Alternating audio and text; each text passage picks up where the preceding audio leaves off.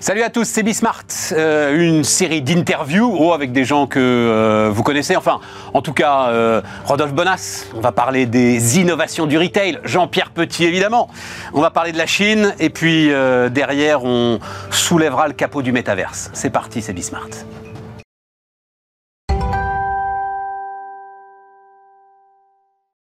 Et donc, on démarre avec Rodolphe Bonas. Salut euh, Rodolphe. Salut Stéphane. Patron fondateur de Aristide Retail Technology. Eh oui, oui, technologie, t'en parleras tout à l'heure. Hein, mais... Technologie. Oui, j'en parlerai tout à l'heure, mais, mais euh, non, non, mais beaucoup de techno, beaucoup de techno partout, évidemment. non, non, tout à fait. La techno qui ne se voit pas. Le fameux sans couture, disent les gars des, des télécoms. Hein, voilà. Exactement, Elle est partout, mais, mais tu ne la vois pas. qui fait la fluidité. Euh, donc, 40 innovations retail, hein, comme tous les ans, tu es au rendez-vous. Sixième édition. Sixième édition, tous les ans, tu es au rendez-vous. Je disais en sommaire, alors on va en parler, il y a deux, trois trucs qui sont évidemment très intéressants, spectaculaires et tout, mais, mais est-ce que c'est la fin de l'effet waouh que le retail s'est senti obligé de nous mettre euh, plein la figure euh, pendant quelques années? Et en fait, c'est un peu lié à ce dont on parlait juste avant, c'est-à-dire la technologie. C'est-à-dire que ces grands retailers, ils ont eu deux dispositifs d'affolement. C'est un, comment intégrer la tech et deux, comment arriver à contrer le e-commerce. Et sur ces dernières années, ils se sont rendus compte que dans le premier sujet, qui était d'intégrer la tech à tout prix, à n'importe quel prix, sans efficience client, finalement, ça n'avait pas beaucoup d'intérêt. S'il n'y avait pas de résultats euh, à la fois en termes de rentabilité, mais aussi en termes d'efficience client, bah, il valait mieux pas le faire. Donc, euh, prenons des innovations, mais qui comptent pour les clients et pour le commerce. Et puis, l'autre sujet, c'est qu'ils se sont rendus compte que le e-commerce, qui prédisait la fin du magasin, bah, finalement, bah, non seulement ça prédit pas le la fin du magasin, mais en plus, ça résiste plus que bien le eh magasin au e-commerce. Et on voit qu'on arrive un peu à plafond de verre. Donc là, tout le monde s'est un petit peu apaisé. Et cette année 2022, elle est vraiment placée sous le signe, Stéphane, d'une mise en œuvre vraiment sociétale du commerce. Comment est-ce qu'on va embarquer la société autour des nouveaux concepts commerciaux? C'est intéressant. Alors, reste quand même, c'est toi qui m'avais euh, apporté le mot, euh, avec, tiens, je rends hommage à la merveilleuse Catherine Barba, qui, ouf, il y a combien de temps 7 ou 8 ans, m'avait dit Stéphane, à un moment, il faut que les gens le sachent, le e-commerce est mort. Oh, cette phrase à ce moment-là, mais alors, on s'était pris une volée de bois vert. Il faut bien comprendre ce qu'elle voulait dire. Voilà. Et c'est que le commerce physique allait finalement, finalement d'une manière ou d'une autre, arriver à digérer l'animal. Mais ce sujet d'expérience, c'est-à-dire le magasin ne peut plus se contenter de vendre et doit ça ça reste vrai quand ah même aujourd'hui c'est une réalité hein. c'est vraiment ça c'est-à-dire que ce que le e-commerce apporte c'est qu'il existe un dispositif pour transactionner faire du commerce en restant dans son fond de canapé voilà donc mécaniquement si cette histoire existe quand je me déplace, je dois créer une autre histoire. Je ne peux pas rester en disant, bah, finalement, c'est comme si vous étiez chez vous. Eh bien, c'est ce que font les commerçants aujourd'hui. C'est pour ça qu'ils mettent dans leur magasin de plus en plus de notions où on va goûter, sentir, discuter, échanger, euh, créer des communautés physiques, passer des moments, vivre des expériences. C'est ça ce que fait le commerce aujourd'hui. Alors, et donc, promouvoir des valeurs. Parce que ta, sixième édition, là, c'est euh, le retail et les valeurs. Oui, tout à fait. Voilà, c'est vraiment ça. Hein. Je regarde, évidemment, on va parler euh, du CO2, la question du local. Oui, beaucoup. Là, on va en discuter. Ce que tu appelles Born This Way, très intéressant. Comment est-ce que le retail peut gérer les, peut gérer ce que nous sommes réellement, c'est ça C'est-à-dire, exactement. Les individus. Exactement. L'idée de la prise en conscience, finalement, qu'aujourd'hui, faire du commerce, Stéphane, c'est de plus en plus non plus faire acheter des produits pour les vendre, mais c'est piloter une communauté autour de l'acte d'achat. Et ça, c'est vraiment un élément qui est décisif, c'est-à-dire que le grand retailer aujourd'hui va être obligé de gérer des communautés. Et donc, qu'est-ce que c'est qu'une communauté? C'est d'abord des gens qui croient dans les mêmes valeurs, Stéphane, c'est-à-dire des gens qui partagent les mêmes valeurs. Donc, les marques de demain vont devoir développer, cultiver des terreaux de valeurs dans une très grande sincérité, c'est-à-dire non pas en disant je suis exemplaire sur tout, mais pas du tout. J'ai décidé de choisir une ou deux valeurs qui peuvent être le local, peut-être le bio, qui peut être l'inclusion. On a vu beaucoup de concepts où justement on commençait à s'intéresser énormément euh, à, la diversité. Moi, j'aime beaucoup. C'est ça ton côté Bandiswell, hein, c'est l'inclusion. tout à fait. C'est tout ce de toutes les formes de diversité. J'ai pas bien compris le mec qui te sert du café avec une patte d'ours là. Alors ça c'est génial. ça c'est un ça c'est ça ça, s'appelle le le birpo. Ouais. Birpo en fait birpo c'est vraiment un, un commerce caché. C'est un secret place dans lequel tu vas avec ton QR code et, sur un mur. Hein. C'est à Shanghai, exactement. C'est à Shanghai et donc il y a un mur il n'y a rien sur ce mur-là. Et là, tu as ton QR code. Et là, tu commandes un café, un chocolat chaud ou quoi que ce soit. Et subitement, le mur euh, disparaît. Il y a un trou. Et là, il y a une patte d'ours qui sort du mur et qui te rend ton café. C'est une expérience toute simple. Avec, avec les enfants, ils adorent ça parce que tu as le. Mais en fait, ce qu'il faut savoir, c'est qu'un employé sur deux derrière qui fait le café ou qui te donne le café au travers de cette petite patte, patte est un employé qui euh, euh, a, un, un handicap. Un handicap. Et, de- et donc, du coup. Et donc, ne pourrait ça- pas être face au client, ou en tout cas, il y aurait un biais dans la Exactement. relation au client. donc il y a ce côté où, il- où on a ce déguisement et on a cette histoire qui se passe. Ah, donc c'est un, truc de rien, c'est un truc très très léger, c'est rien du tout. Mais Mais les gens qui sont face à ce mur, ils le savent que de l'autre côté du Tout mur, il y a des gars qui Exactement, sont handicapés d'une exactement, manière ou d'une autre. situation de handicap, exactement. Et donc, du coup, c'est comme ça qu'on arrive à les introduire en créant un nouveau concept. Et donc, eux, ils préparent le café, le chocolat, etc. Et ils ont cette petite expérience. C'est très ludique pour Et tu crois pas que ce serait plus efficace de montrer toute la machinerie qui permet à l'ensemble de ces handicapés d'apporter du café, de faire du café, le- de servir du Alors, café tu as tout à fait raison, ça existe. hein, c'est exactement ce qu'on a fait avec Don Café, qui est, qui est- qui est- qui est au Japon. Don Café qui a été créé Ah pendant ouais, les Jeux vrai. paralympiques de, de, de- de Tokyo. L'idée était de, permettre à des, personnes en situation de handicap de pouvoir euh, participer à, à une expérience de service euh, à table en café. Bah, Qu'est-ce qu'ils ont fait, nos amis japonais? Eh bien, ils ont créé euh, un ou deux robots qui sont pilotés par des personnes en situation de handicap, euh, qui sont vraiment lourdement handicapées, c'est-à-dire qu'ils ne peuvent pas se déplacer. Et en fait, ce sont eux à distance, à leur domicile, qui pilotent leur robot et qui ont des interactions avec des clients. qui Ah, c'est chez eux J'avais pas Exactement. compris Ils sont chez, eux, Stéphane. C'est incroyable. Ils sont chez eux et même dans le monde entier. Parce qu'en fait, ce sont des personnes en situation de handicap, pas exclusivement au Japon, mais présents au Mexique, au Pérou, aux États-Unis ou en, ou en Europe. Et, et- et finalement, vous voyez que la technologie ici, on peut créer des situations d'inclusion et intégrer dans notre société ces, ces personnes parfois où c'est très complexe pour le faire, pour qu'ils aient un, travail. Voilà, c'est ça. Voilà, dans ce café, c'est assez incroyable. Non, je vérifie parce que.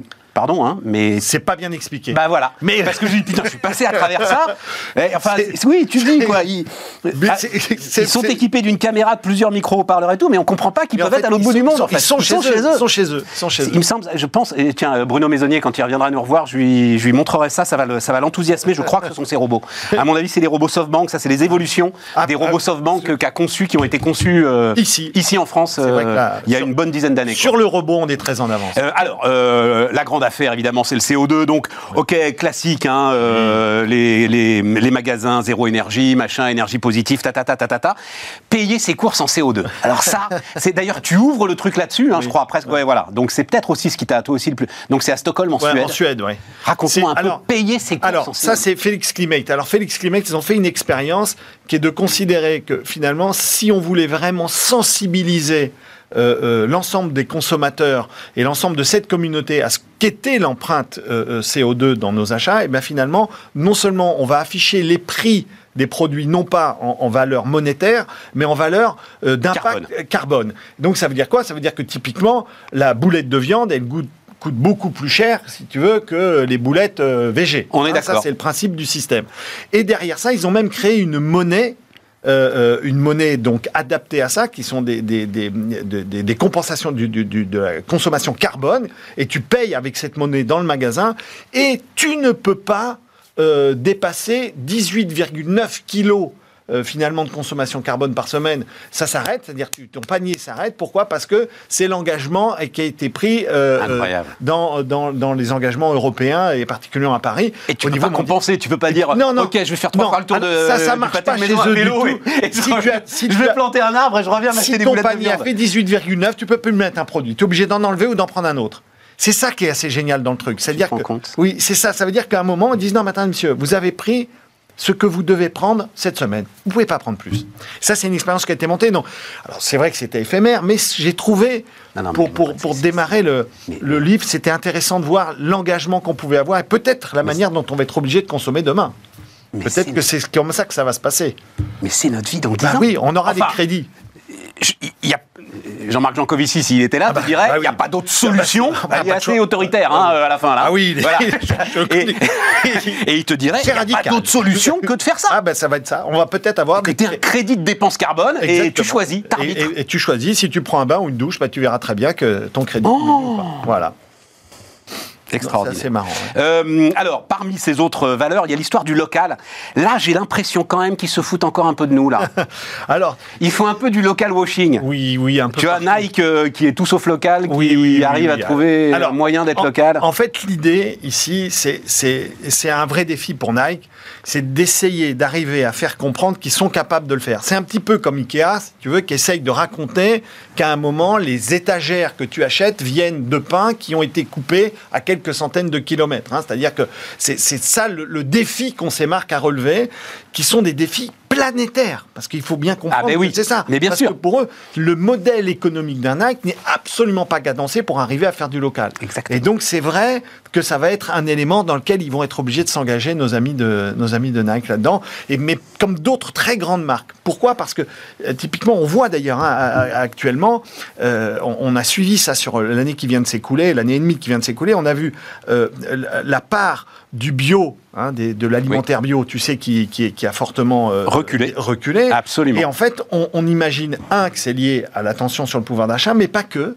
C'est aussi lié sans doute à l'émergence des produits dits locaux. Absolument. Parce que le consommateur qui consomme du bio est aussi un consommateur qui consomme du local et que tous les produits locaux ne sont pas bio. Absolument. Donc à un moment, bah, tu as un consommateur qui consommait du bio qui va consommer du local. Enfin, euh, c'est peut-être même, ça va peut-être même au-delà et ça nous ramènera à notre euh, bilan carbone personnel. C'est-à-dire, je crois qu'à partir du moment où tu te dis, bon, euh, on a, il y a beaucoup de combats, il y a beaucoup de valeurs, mais enfin la priorité c'est le carbone.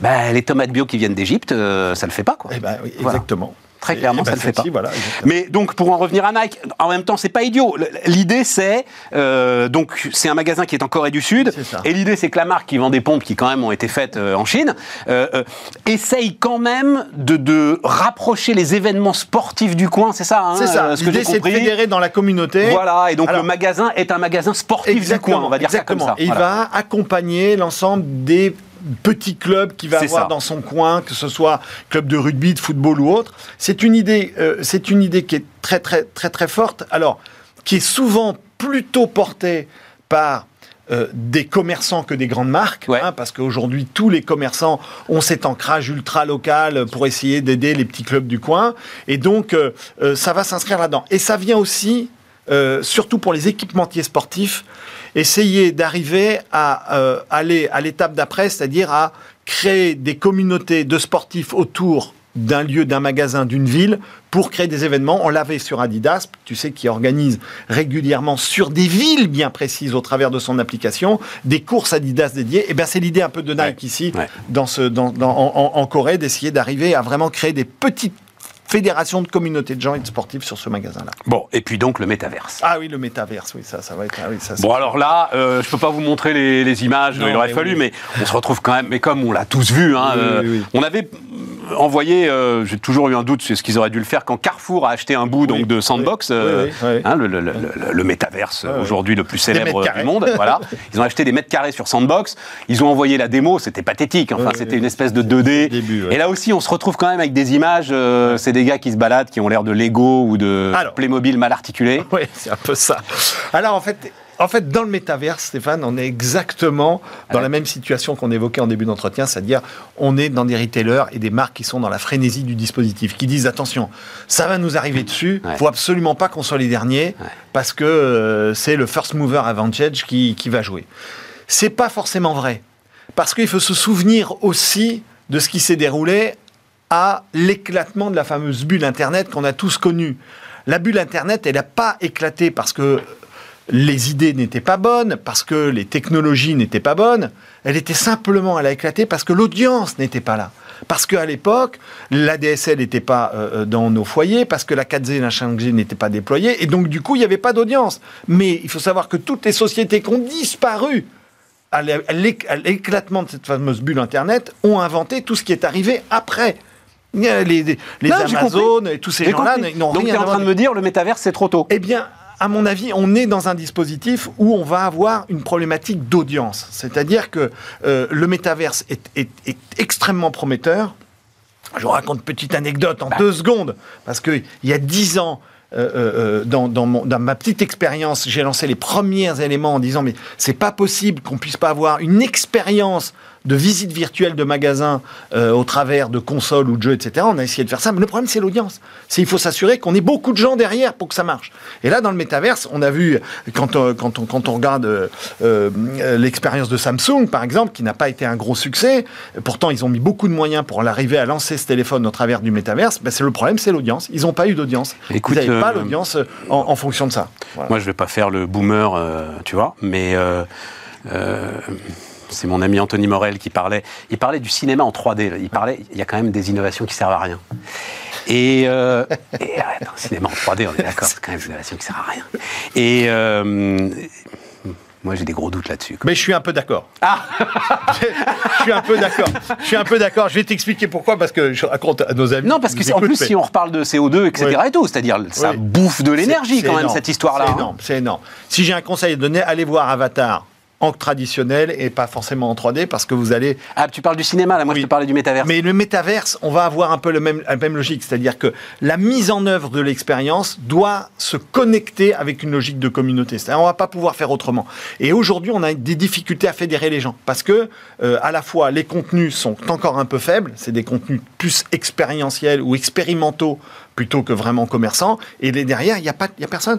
Tu connais toi des gens qui passent deux heures de leur vie par jour avec un casque sur la tête? Alors moi, oui, parce que c'est mon métier. Oui, mais Mais euh, ils sont pas très nombreux, je Ouais, suis voilà. avec toi. C'est quand même aujourd'hui une petite communauté. Ils sont Mais pas très reste- nombreux et quand on reste à explique, venir. quand on décortique euh, le pourquoi du comment, de pourquoi est-ce que euh, Facebook a décidé de se lancer là-dedans, etc. et tout, euh, c'est des raisons qui sont des raisons très intéressantes, mais qui sont des raisons qui sont en fait presque plus propres à Facebook Ah bah, et, aux problèmes que rencontrait Bien Facebook qu'à une véritable demande ou à l'identification d'une demande ou euh, tu vois, et c'est là où alors- j'ai un vrai problème avec alors, cette histoire. Alors, tu as 100% raison.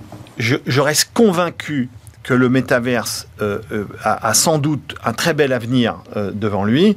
Je rappelle une chose, et on va revenir, que avant l'explosion de cette fameuse bulle Internet dans les années 2000, il était né un concept qui s'appelait Second Life. Oui, oui, oui, on en a beaucoup parlé, absolument. Et Second Life, moi j'ai rencontré les fondateurs et les créateurs de Second Life. À l'époque, on avait énormément discuté, etc. Ça avait été une, une bulle qui a explosé énormément. C'est le même concept, d'accord? C'est vraiment l'idée d'acheter ces, ces espaces virtuels pour pouvoir arriver à fédérer des communautés. Mais si jamais la communauté n'est pas là et que l'offre n'est pas là, il n'y aura rien, il ne se passera rien. Il Et- faut une vraie offre. Et puis, et en forme de conclusion, c'est une communauté qui sera basée sur le virtuel et, pardon de le dire comme ça, sur le mensonge. Or, tout ce que nous montre en fait ton bouquin, c'est qu'à un moment, il faut arrêter de tricher. Oui, oui. Surtout dans le commerce. Voilà. Surtout aujourd'hui dans le commerce. Et donc- le commerce, c'est qu'une parole de vérité. Voilà, c'est ça. C'est- Et là, plus que jamais. un hein. engagement. Oui, tu as, là, tout, jamais. tu as tout à fait raison. C'est vraiment, c'est vraiment le sujet. euh, c'est vraiment le sujet principal. Merci, euh, Rodolphe. C'est un plaisir. Mais vivement, partagez. vivement la septième édition. On va se revoir avant, je crois. Allez, Rodolphe Bonas, qui était avec nous sur Bismart.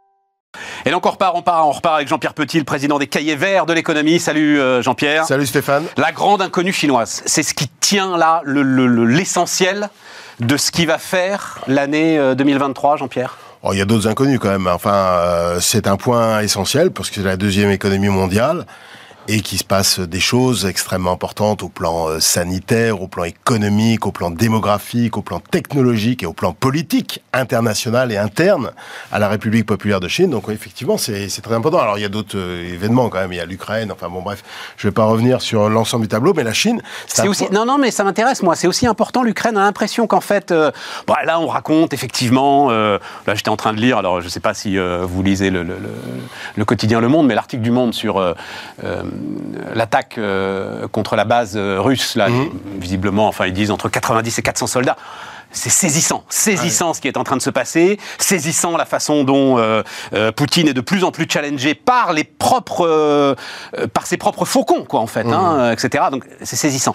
Et néanmoins, j'ai l'impression qu'elle se banalise presque cette guerre par rapport à ce qui est en train de se passer en Chine et dont on a l'impression que Oui, ce pays immense va devenir insaisissable. Oui, euh, absolument. Mais simplement, oui, l'importance relative de l'Ukraine par rapport à la Chine Voilà. euh, risque de diminuer. Simplement, pour, juste pour répondre à, à l'Ukraine, euh, je voudrais juste te dire, euh, pour résumer, le point, c'est que Poutine est responsable de- du truc, c'est un criminel de guerre, il n'y a, pas de- y a pas de doute là-dessus. Mais Euh, du point de vue de la géopolitique mondiale et du point de vue de l'économie mondiale, je pense qu'il ne faut pas trop souhaiter une victoire trop forte ou trop rapide de l'Ukraine. Pourquoi? Parce que euh, l'idée de déposer Poutine, que Poutine dégage, etc., c'est très dangereux. Il y a un risque de déliquescence totale de l'État russe. Il y a des armées privées en, en, Russie. Il y a un risque de déliquescence des structures militaires, etc. On ne sait pas où on va. Euh, faut pas oublier que c'est quand même une grande puissance nucléaire. On l'a déjà mais... vécu. Mais oui, mais on l'a déjà vécu. La déliquescence totale de l'État russe puissance nucléaire, c'est déjà les années 90. Ah oui, mais... La dissémination n'a pas eu lieu. Ah oui, déjà, on nous faisait peur avec cette histoire-là. Tu vois, dans les années 90. ah, faut maintenir un pouvoir fort, etc. et tout. Non. I don't take your point. Vas-y, vas-y, vas-y. Parce qu'à l'époque, la transformation de l'Union soviétique, elle était démocratique. Elle l'était déjà par Gorbatchev, avec la perestroïka, la, la glasnost. Et quand Helsinki a pris le pouvoir en 91 après le coup d'État, qu'est-ce qui se passe? Bah, Il y a l'installation de la démocratie. Non, non, non, non. Il n'y a pas eu l'installation de la démocratie. Il y a eu un hold-up manifeste ah fait par les oligarques sur l'ensemble de l'infrastructure de la Russie. Mais oui, mais bah, non, non, mais ton sujet, c'est la, la, dissémination nucléaire. Ton inquiétude, c'est la déliquescence d'un État et la déliquescence des armes nucléaires de cet État. Non, mais il n'y a pas que ça. Ça aurait pu tout à fait se passer dans les années 90, c'est resté sous contrôle. Non, non, non, non attends, attends. C'est pas.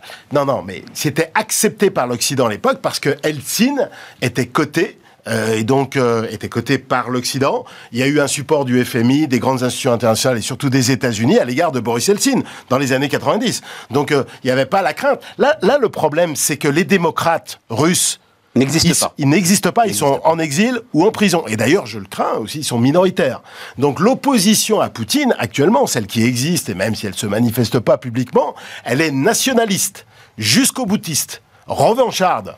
Ah bah oui, mais c'est non, pas, mais enfin, pas du tout la même chose. Cette discussion est passionnante, mais si tu considères qu'Eltsine est un démocrate, je pense que tu trouveras en Russie un démocrate comparable à Eltsine pour prendre la relève de Poutine. tu vois, voilà. À part Kirienko, enfin, tu vois, quand, quand, quand tu fais la liste des, des prétendants officieux, enfin, officieux à, à, une succession de Poutine, t'en as pas bon, beaucoup de vrais démocrates. En tout cas, tu ne peux pas, de toute façon, t'as pas prise là-dessus.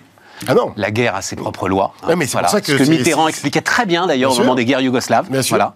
Ne pas ajouter la guerre Absolument. à la guerre et toutes ces histoires-là. Et maintenant, elle est partie. Non, non, mais c'est pour ça que Donc, je disais. Euh, oui, mais pers partie, plus personne mais... ne la contrôle. Oui, oui, mais attends, ça c'est la guerre. Ok, euh, Ukraine, Russie. Ok, mais la structure du pouvoir politique en Russie, c'est très important pour le futur. Et qui va gouverner, c'est très important pour le futur. Et je crois qu'on a besoin de, de temps si tu veux, de gérer le temps. Et donc l'idée de déposer Poutine et de le remplacer par des démocrates, ça c'est un vœu pieux à mon avis. Ah non, mais mais de le remplacer par le patron du groupe Wagner qui euh, aujourd'hui apparaît. Je pense qu'on maîtrisera pas le truc. C'est pour ça que le dénominateur. Je pense qu'on maîtrisera pas le truc et, et qu'il y a danger euh, potentiel de ce point de vue. Donc après, on, on verra. Mais je, je pense qu'il faut pas souhaiter quelque chose de trop radical du point de vue euh, de Zelensky, qui est très soutenu encore. On l'a vu. Au mais oui, mais c'est terrible si tu dis ça. Oui, non, mais je sais que c'est dire... terrible. Non, mais du point oui, de vue, mais, euh... mais c'est terrible à tout point de vue parce que mmh. ça veut dire que tu rentres dans un truc endémique. C'est-à-dire que tu rentres dans une. C est, c est, à ce moment-là, tu, tu crées. Alors avec en plus une, une, intensité dix fois supérieure, tu crées un nouveau foyer de guerre comme la Yougoslavie. Et donc on en reparle dans 5 ans ou dans 6 ah, ans. Mais je pense possible. que si on dépose Poutine sans, sans avoir prévu euh, une structure de remplacement, tu l'auras ta guerre civile. Hein. Tu l'auras. T'as la Tchétchénie, t'as le Daghestan, t'as les républiques d'Asie centrale qui sont à moitié en guerre. Ah bah c'est énorme. Kazakhstan, Kyrgyzstan, etc. Oui, mais, mais enfin, tu as, un risque d'implosion intérieure. Là, pour le coup, euh, elles sont, pas, elles, elles, sont pas, elles sont pas même approchées, effleurées pour la, par la démocratie. Donc, euh, non, mais c'est le pays le plus. Tu, on parle du nucléaire, mais c'est le pays le plus vaste du monde. C'est le pays euh, producteur majeur, non seulement de gaz, de pétrole, de charbon, tout ça, on le sait, mais également de métaux industriels, mais également agricoles, etc. C'est un vrai sujet économique. Il faut pas trop déstabiliser la Russie. Je suis complètement d'accord pour dire que c'est Poutine, donc les dirigeants russes, qui sont totalement responsables de la situation, mais n'empêche qu'aujourd'hui, compte tenu de la situation, il faut plutôt souhaiter une phase de transition graduelle, parce que et essayer de la gérer au mieux possible. C'est compliqué la géopolitique euh, d'un point de vue historique. Tu iras raconter dans... ça euh, à l'état-major ukrainien euh, et à Zelensky. Mais il faut, oui, oui, il faut lui dire ça. Il faut lui dire ça. Il faut lui dire ça. Et même si son combat est légitime, c'est pas la, voilà. Il faut arriver à quelque chose. Il faut arriver à un compromis. Un compromis qui, qui, qui permette d'ouvrir des bases pour une éventuelle, un, un éventuel retour à la démocratie en, en Russie. Je ne crois pas qu'ils ont été trop loin, là, à tout point de vue, pour euh, le moindre compromis? Parce que tu as commencé par ça, ça a été ta première phrase, et pour moi, c'est le sujet, en fait. C'est criminel de guerre. Oui, à partir du moment où tu as des crimes de guerre, tu peux plus faire de compromis. Tant que tu es sur la guerre, la guerre, c'est la guerre, il y en a eu d'autres. Mais là, ils ont été très, très loin dans l'horreur. Oui, alors euh, bon. Bah, tiens, tiens. c'est- c'est- ça va être compliqué. je- Bon, je et donc, alors, nos amis chinois Alors nos amis chinois, bah nos amis chinois, ouais, tu vois, euh, on dit souvent euh, que Xi Jinping est un type qui a des œillères, etc. Ils viennent décider d'abandonner le zéro Covid. Ils viennent décider de tuer à peu près 2 millions de Ah personnes. bah oui, alors faudrait savoir ce qu'on, faudrait savoir ce qu'on lui reproche Ah, exactement. ah, tu me Non, non, non, mais non, mais ce qu'on lui reprochait Non, auparavant, pourquoi est-ce qu'il pouvait pas abandonner le zéro Covid? Parce qu'il savait qu'il avait un vaccin pourri et qu'il voulait pas tuer 2 millions de personnes. Et tout à coup, il s'est dit bon, allez, c'est bon, on n'y arrive pas. Eh ben, il y a, y a un arbitrage, ben, on l'a tous connu, ça, pas depuis deux. Non, bah oui, mais c'est terrible à dire, mais y a. Ouais, ouais, Oui, ouais. non, mais c'est terrible à dire, mais alors plus ou moins, euh, effectivement, le, le pilotage a été compliqué pour nous aussi, hein, pays occidentaux. Entre les, entre les deux, il pourrait quand même répondre à l'Union européenne qui lui propose des vaccins. Alors ça, je suis d'accord. Euh, ça, c'est un quelque chose qu'on peut. Mais je pense que ça, c'est dans la tradition historique euh, chi- chinoise, si tu veux. Il y a, il y aurait une Ouais, espèce d'humiliation. Un truc grande muraille, quoi. Oui, Même euh, le, le- le dirigeant chinois depuis 40, depuis- depuis la mo- mort de Mao, le plus populaire chez nous et le plus efficace, faut bien connaître Deng Xiaoping, aurait, euh, n'aurait probablement pas accepté ça non plus. Enfin, tu vois, c'est c'est dans la tradition chinoise. Non, mais là, je, suis- je, suis- je suis tout à fait d'accord. Mais de toute façon, le taux de séroprévalence étant très très faible, de toute façon, même avec des vaccins, il y aurait eu quand même des Oui. morts si, si, si tu voilà. Moins. Il va y en avoir probablement un peu plus. Le taux de reproduction est de 4 actuellement, donc ça a explosé en décembre. Là, là, là, c'est sûr. Sur la base de- du taux de reproduction à 4 et des décisions qui ont été prises, on peut prévoir un, un début de stabilisation de la de, de la pandémie vers la fin du, troisi- du du premier trimestre, et donc une reprise macro euh, au plan de la mobilité, etc. à partir du deuxième trimestre. Mais il a répondu quand même à- à- aux critiques Oui. Qui étaient faites euh, à son égard. Bon, les chiffres de toute façon de, de décès, de morts en Chine étaient faux de toute façon avant, mais il n'empêche que jusqu'à Omicron, la République populaire, su- sur le plan de l'arbitrage sanitaire euh, macro, hein, économie, euh, risque de risque de décès, avait quand même plutôt été bon. Et là, euh, effectivement, ça s'est dégradé avec Omicron parce que le variant, ce variant-là est beaucoup plus contagieux, parce que Mais je lis beaucoup de choses, moi. C'est quoi ton avis que, la messe n'est pas dite, euh, c'est-à-dire, euh, oui, effectivement, euh, immunité collective, tout ça, machin, et donc ça repart deuxième trimestre, mais colère populaire, ressentiment populaire, fort ressentiment populaire. Tu as lu cette phrase qui m'intéresse beaucoup, euh, d'une sinologue qui dit c'est le Tchernobyl du régime. hein, je, je le dis très très vite.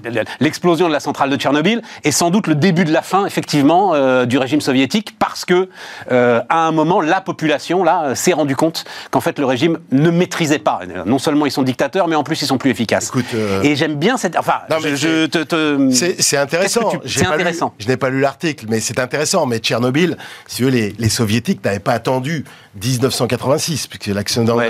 pour voir que le régime s'effritait complètement. Ouais. On ne le disait jamais, mais simplement euh, quand tu dis, moi je me suis rendu une fois en Union soviétique Mais- et deux fois en RDA, je peux te dire que quand tu discutais un peu avec les gens, euh, ils, ils se faisaient plus d'illusions sur la qualité du régime depuis très très longtemps. Mais là, de la même façon, euh, Jean-Pierre, puisque on- de ce qu'on a vu au, au cœur de la politique zéro Covid, ces manifestations dans les rues, ces gens qui hurlaient aux fenêtres, euh, ce taux de chômage de euh, 20% pour euh, les jeunes dans les grandes villes, etc.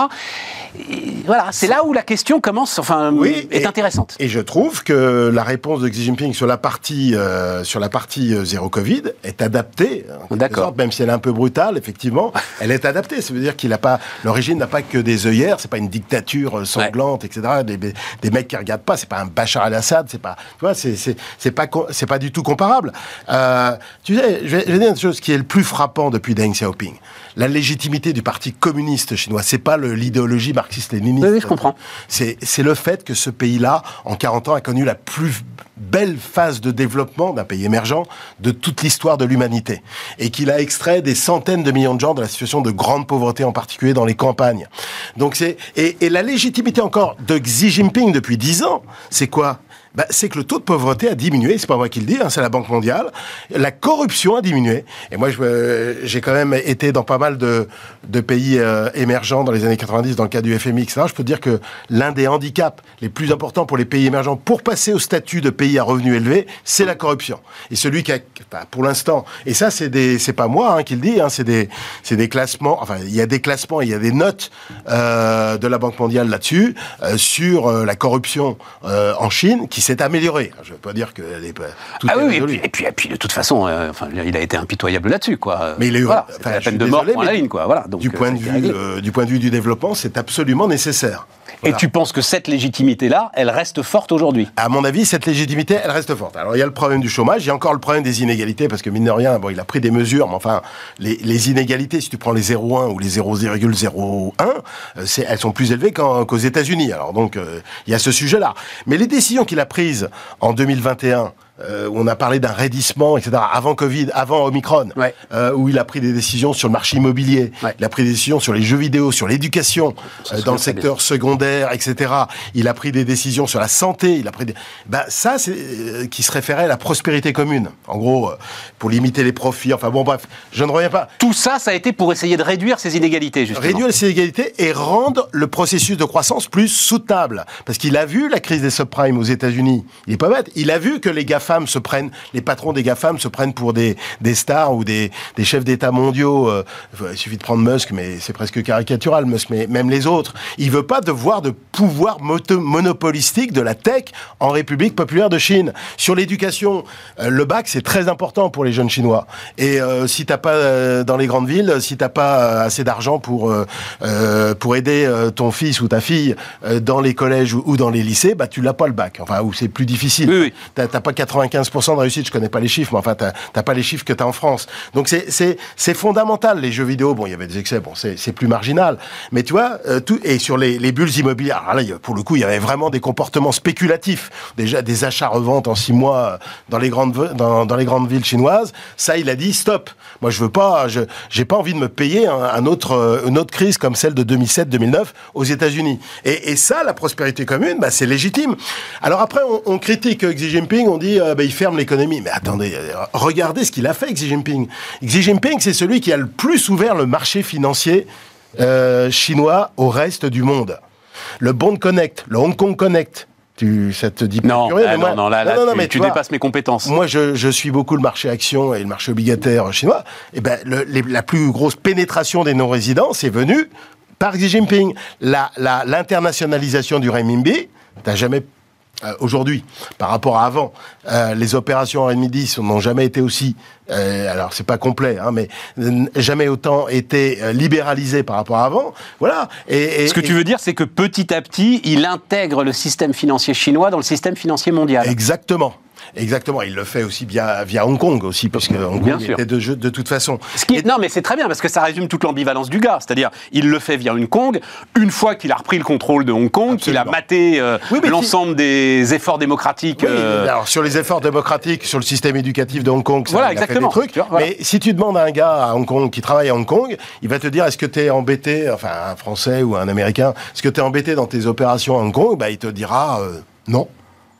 Bah, on Ah leur oui, demandera. euh, il y en a qui, il y en a qui demandez viennent nous voir régulièrement, donc, Eh ben, euh, donc, moi, euh, on leur demandera. moi, je l'ai déjà fait. Là, c'est vrai que c'était tout était euh, tout était faussé par la quarantaine euh, imposée Et, euh, à et chaque quand, voyage. et quand tu regardes l'internationalisation de la Chine, les investissements directs en Chine, en sortant de Chine, sont restés extrêmement dynamiques. La Chine, c'est le pays qui a participé, qui a signé à la fin de 2020 euh, l'accord, ce qu'on appelle le RICEP, c'est-à-dire l'accord de libre-échange qui, représente, qui, qui est probablement l'un des plus grands accords de libre-échange de l'histoire, qui concerne la zone euh, Asie-Pacifique, Absolument. 30% du PIB mondial. Eh ben, c'est Xi Jinping qui a signé.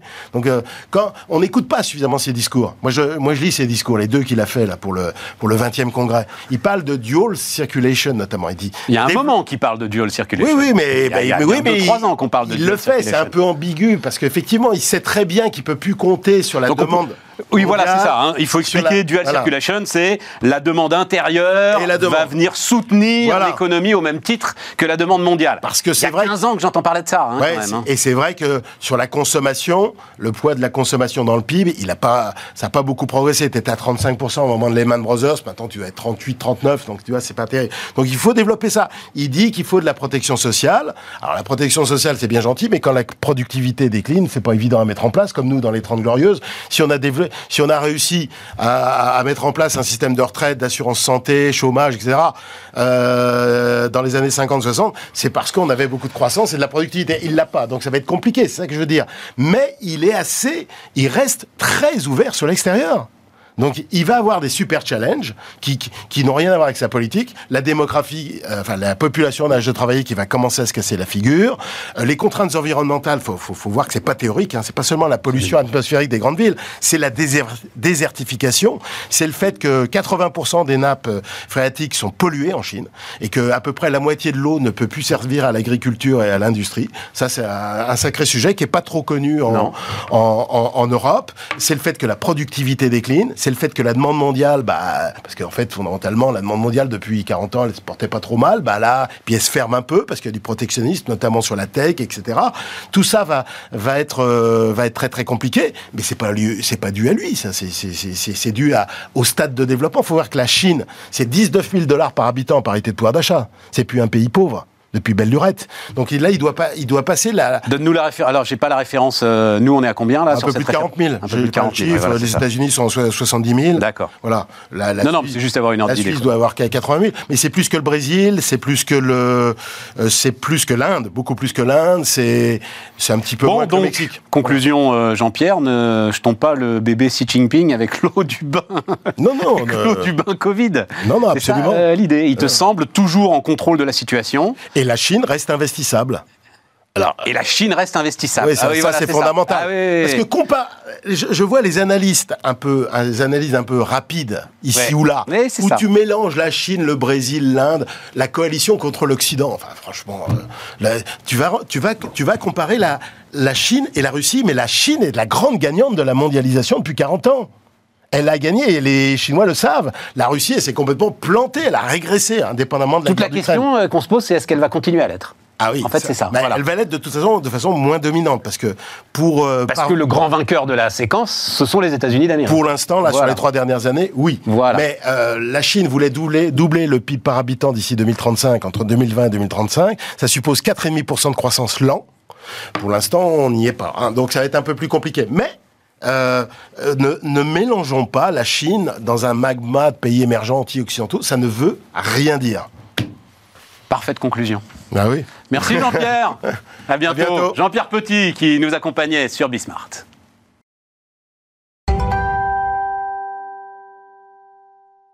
Salut euh, Dominique. Bonjour Stéphane. On se connaît depuis longtemps, euh, Dominique. euh, à l'époque d'ailleurs, et c'est pour ça on, on va parler évidemment de- de- des startups et de de ce que tu continues à penser que c'était une phrase de John Chambers, euh, patron de Cisco à l'époque. France is the next big thing. C'était il y a 10 ans. Absolument. Ouais, on attend encore quand même, mais on va parler de ça. Euh, mais on parle, on va parler aussi réseaux sociaux. Tu m'expliquais, enfin tu m'as expliqué Facebook comme personne, donc euh, je pense que là on a on a besoin de comprendre. Donc euh, maintenant tu es d'ailleurs euh, indépendant en partie, enfin euh, aussi toujours membre du conseil de surveillance de Vivendi, hein, Tout à fait. voilà. Euh, et et c'est toi qui as produit le ce cette série improbable, le candidat pendant la campagne présidentielle. J'ai découvert ça en préparant l'interview. Pour le candidat Emmanuel Macron, euh, réélu président. Oui, c'est qui était un truc qui s'est quand même jamais fait, c'est-à-dire suivre une campagne avec un format proche du magazine, en, en écriture, en, en- en rythme, mais euh, délivré toutes les semaines. Donc c'était littéralement entre tout le mercredi et tout en Absolument fake. pas. euh, Absolument Oh, pas. Arrête quand tu fait- vas se balader sur le pont Alexandre III. Ça s'est fait comme ça à 22h30 dans son bureau. On est parti, on a quitté la voiture, on a marché comme ça. En une prise. Les rushs l'attestent. Il y a une prise. Ah. Rien. Non, non, justement. On, on appliquait une démarche Super lumière quand même. journalistique. Un seul euh, réalisateur, caméraman, Stéphane Gillot. Super boulot. Super boulot. Ah ouais, voilà. Et, et, nous derrière, donc équipe très réduite, et puis euh, in fine, eh bien une validation avec le candidat lui-même. C'était passionnant, c'était suivre la campagne en étant au cœur, mais avec un, un petit pas de côté quand même, et un format qui. Comment euh, tu mesures le succès d'un truc comme ça? Tu peux pas le mesurer. Ça a aidé ou ça a pas aidé? Ça- je, je pense qu'en tout cas, ça a fait du bien à un cœur de supporters qui avaient besoin de le voir autrement. Euh, et et je, je pense que, en tout cas, on, on- on verra sur la durée. Généralement, Obama, The Last Year, De Pardon, Giscard, ce sont des magazines qui étaient diffusés après l'élection. Là, le pari, c'était de le diffuser pendant la campagne, avec le risque de créer soi-même, je dirais, ses propres polémiques ou, euh, ou controverses. Ça n'a pas été le cas. Je pense qu'on l'a vu un peu différemment. Euh, c'est vraiment intéressant de revoir dans la longueur. Hein. Il y a quasiment 90 euh, minutes à voir. Et en tout cas, j'ai pris beaucoup de plaisir à le faire. Bon, et à retrouver cette fibre journalistique de mes dix premières années professionnelles. On va voir là, hein, tu as écrit un, un, article, donc moi j'appelle ça Startup Nation Still Alive. alors d'abord, la Z-économie est en marche, tu dis oui, je pense que la, on, s'est à peine habitué à la génération Y que déjà la, la, Z. Donc la Z, tu la démarres où? Parce que je suis paumé, moi. Hein, dans grosso modo, la, Z, c'est euh, ceux qui ont entre, on va dire, 14 et, 22 ans. Donc, Donc c'est les post-millennials, en fait. Oui, les post-millennials qui sont nés avec le digital, qui le maîtrisent particulièrement, qui sont, comme on le sait, à la fois euh, euh, fascinés par ce nouveau pouvoir que le digital euh, leur permet d'acquérir, et aussi inquiets parce qu'ils subissent la pression des réseaux sociaux, de l'estime de soi qui dégringole. bref, hein, quand on dit likez-moi, aimez-moi, c'est avant tout une recherche de validation, plus que une espèce de boursouflure de, d'égotisme. Donc c'est vrai que c'est une génération très paradoxale, qui est aussi très transactionnelle, qui a un rapport un peu différent, on le sait, au monde du travail, à la planète, très engagée, et en tout cas très créatrice. Euh, c'est la grande différence entre TikTok et les autres réseaux sociaux. Sur YouTube, une personne sur mille produit du contenu. Sur TikTok, c'est 83% qui produisent du contenu. Un peu comme Snapchat qui avait montré un petit peu la, la voie. produisent du vide on appelle ça comme on veut, euh, BookTok, et ce qui fait repartir les ventes de livres. Donc il faut toujours... BookTok, je connais pas, vas-y, eh ben, C'est euh, des, des pitchs de bouquins sur TikTok. Faites hashtag TikTok éducation, vous serez euh, sûrement surpris de voir la richesse et la profondeur de ce réseau, qui a été fait pour simplifier... Quoi, TikTok éducation? T'as des profs de maths qui arrivent là quand même à essayer d'intéresser des, des, experts comptables, des juristes... ces trucs-là. On nous a raconté la... Mais non, mais on nous racontait la même chose sur Facebook. Euh, la grande différence, c'est que Facebook a été conçu comme un réseau social qui était là pour permettre aux gens de se connecter. Les copains de fac de Zuckerberg et puis ensuite les autres. Et ce réseau social qui n'avait pas été nativement conçu pour produire du contenu, eh bien, est devenu progressivement réseau média. Et avec ce, ce, ce, gap de 2008 où tout ça est porté sur l'iPhone et sur Android, et là ça explose avec quand même ce problème qu'il a fallu aller chercher l'attention, la garder, et comme on le sait, c'est ce qui a aussi entraîné la polarisation, euh, les, algorithmes, les algorithmes, le tabloïd, etc. Et, tout ça. Et, absolument. Euh, et, et, avec quand même une machine Facebook qui n'était pas vraiment préparée à ça.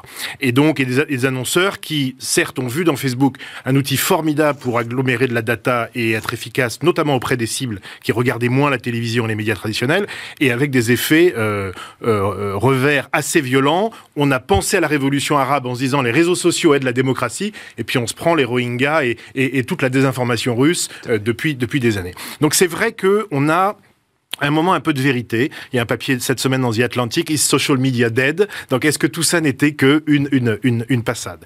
Euh, Sur l'aspect Startup Nation, ouais, moi, revenons sur la, m'a fasciné. Économie. Attends, attends, attends, parce que je t'ai coupé la parole, c'est un de mes grands défauts. Quand tu, tu, tu, ok, tu nous racontes TikTok, mais ça a de la valeur, parce que moi, la Z-économie, ça veut dire qu'il faut que ça produise de la valeur, de la valeur marchande, de la valeur d'échange. Aujourd'hui, cette génération-là, c'est une génération qu'on retrouve sur des plateformes comme Vodou, euh, plateforme de jeux vidéo, avec des tas de petits studios qui se créent de gens qui ont appris à maîtriser le code et à développer avec leur créativité des hein. jeux. Plateforme française. On est, euh, je crois, à, euh, je ne veux pas dire de bêtises, c'est la troisième plateforme en téléchargement sur l'App Store, derrière Meta et Google. C'est incroyable. Plus de, plus de 100 jeux, des dizaines de milliards de téléchargements. C'est juste massif. Et on a les petits comme Oma Games qui est déjà en train de décoller. Et parles de Sorar aussi. Sorar qui a signé la, de la Coupe du Monde de qui a signé les, deals avec la NBA comme Jelly Smack. Jelly Smack est le leader de la créateur économie. Euh, Ça, ils ont été Jelly Smack. Jelly Smack, les deux fondateurs de, de, de Caféine, enfin kiosque hein, pour la presse, euh, Michael et Robin, qui ont créé Jelly Smack, qui aujourd'hui agglomère tous les plus grands créateurs en leur permettant de monétiser sur les autres plateformes leur contenu. C'est un mélange de compréhension de contenu, compréhension du code. Et ben ça, ce truc de code et de culture, de d'esthétique et de logique, c'est la France. C'est Versailles, c'est la Tour Eiffel, et c'est ça. Tu me fais rajeunir, euh, cette Dominique. France merci. Tu me et fais cette rajeunir. renaissance. Non, mais J'ai regardé pour toi parce que alors, tu me dis que c'est la troisième là, Voodoo. En l'occurrence, c'était la première à l'époque, Zenly.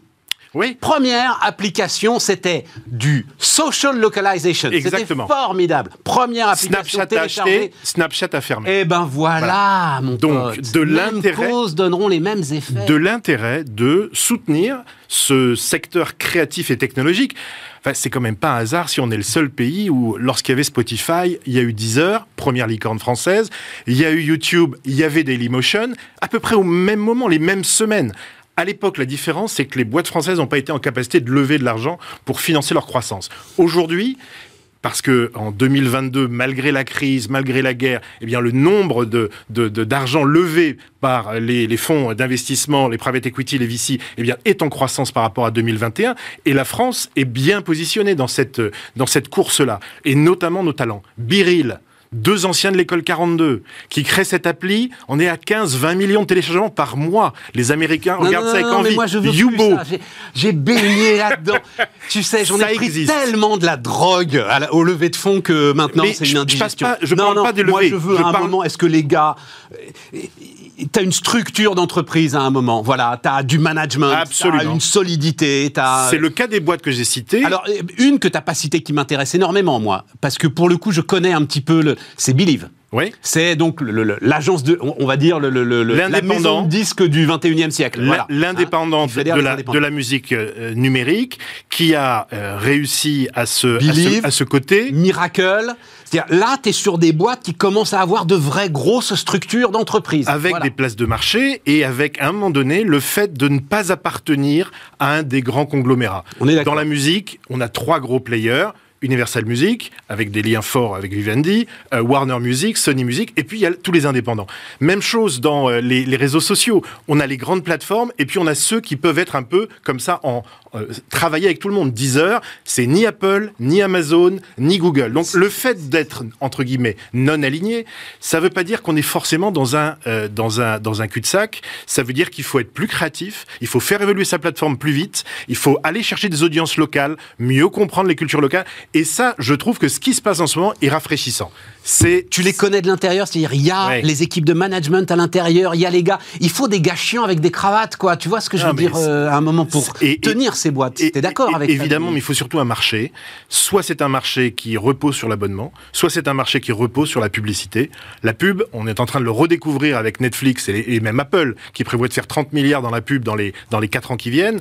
La pub, c'est 700 milliards de dollars. Ça reste le meilleur moyen de financer du contenu gratuit et tout le monde ne peut pas mettre 5, 7, 10 euros pour euh, s'acheter son contenu. Donc la grande majorité des 8 milliards de terriens, hein, on, accueille le 8 milliardième aujourd'hui, eh bien c'est quand même des contenus financés par la publicité. La pub, elle a aussi cette vertu-là, donner du contenu gratuit à tout le monde, dans la presse, dans la radio, dans la télé, etc. Et donc moi je suis confiant sur le fait que cette euh, spécificité française, ce mariage entre le code et la culture, eh ben, il est en train de revivre avec cette génération Z, qui est une génération de créateurs, qui est totalement désinhibée par rapport à la technologie et qui en même temps comprend les modèles aux US et ailleurs et les applique avec beaucoup de talent. Nos codeurs n'ont rien à envier à ceux de la Silicon Valley, on le sait. Là maintenant, ils rencontrent des marchés mondiaux avec un financement qui est aussi plus disponible qu'avant. Qu'est-ce qui fait qu'on va pas buter sur toujours les mêmes sujets, c'est-à-dire le problème de taille? La crise de T'as pas de croissance voilà, la crise de croissance, t'as pas de marché européen, donc les gars vont partir aux États-Unis.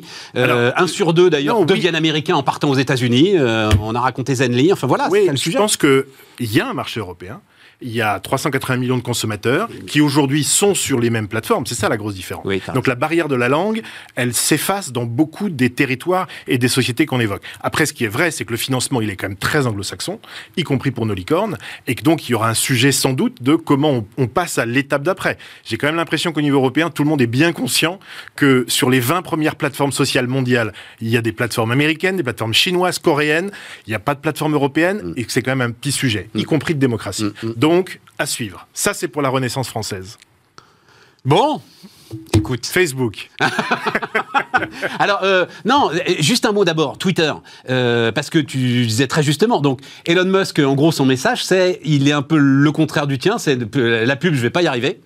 Et donc, euh, c'est 8 dollars. Alors, on sait plus où il en est. Je dois dire, j'ai un peu décroché. Ouais. Est-ce que c'est encore 8 dollars? Est-ce que c'est plus 10 Enfin, bon, bref. Mais je en pense cas, que le mec est génial. je veux devenir euh, payant. il est, il, est, il est génial et c'est son principal ennemi. C'est-à-dire qu'effectivement, aller sur la Lune euh, quand personne ne l'attend et faire SpaceX, premier fournisseur de la NASA, c'est dingue. Révolutionner une industrie comme l'automobile et faire Tesla, c'est dingue. Changer le paiement, faire PayPal, c'est fou. Donc effectivement, il a de la ressource et, et il a un, un- un vrai génie.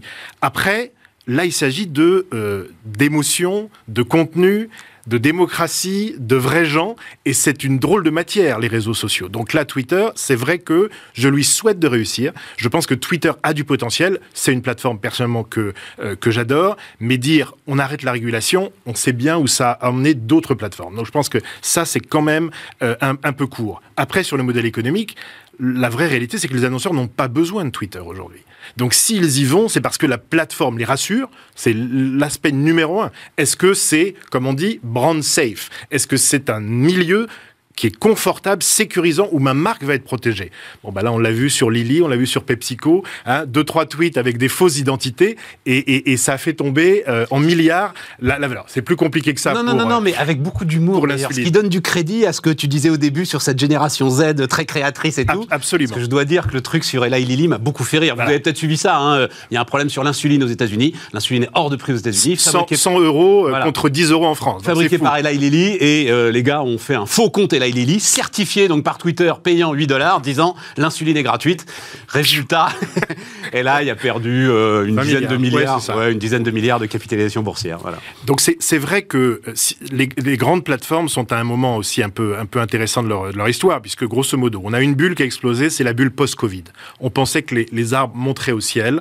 Il y a eu quand même 10 années de croissance en 8 semaines avec le Covid, où tout le monde a pensé digital. Ce qui a été formidable pour tout un tissu de PME qui ont, et de commerce qui se sont digitalisés. Enfin, pour ces grandes plateformes, euh, Facebook a doublé les embauches. Enfin, il y a eu vraiment une espèce de, de, de- d'effet exponentiel qui, malheureusement pour eux, et heureusement parce que ça veut dire qu'on vit aussi avec des rencontres humaines et pas que digitales, la société a repris le dessus. Ouais. Donc, moralité pour Facebook, eh ben, ça a été un coup d'arrêt.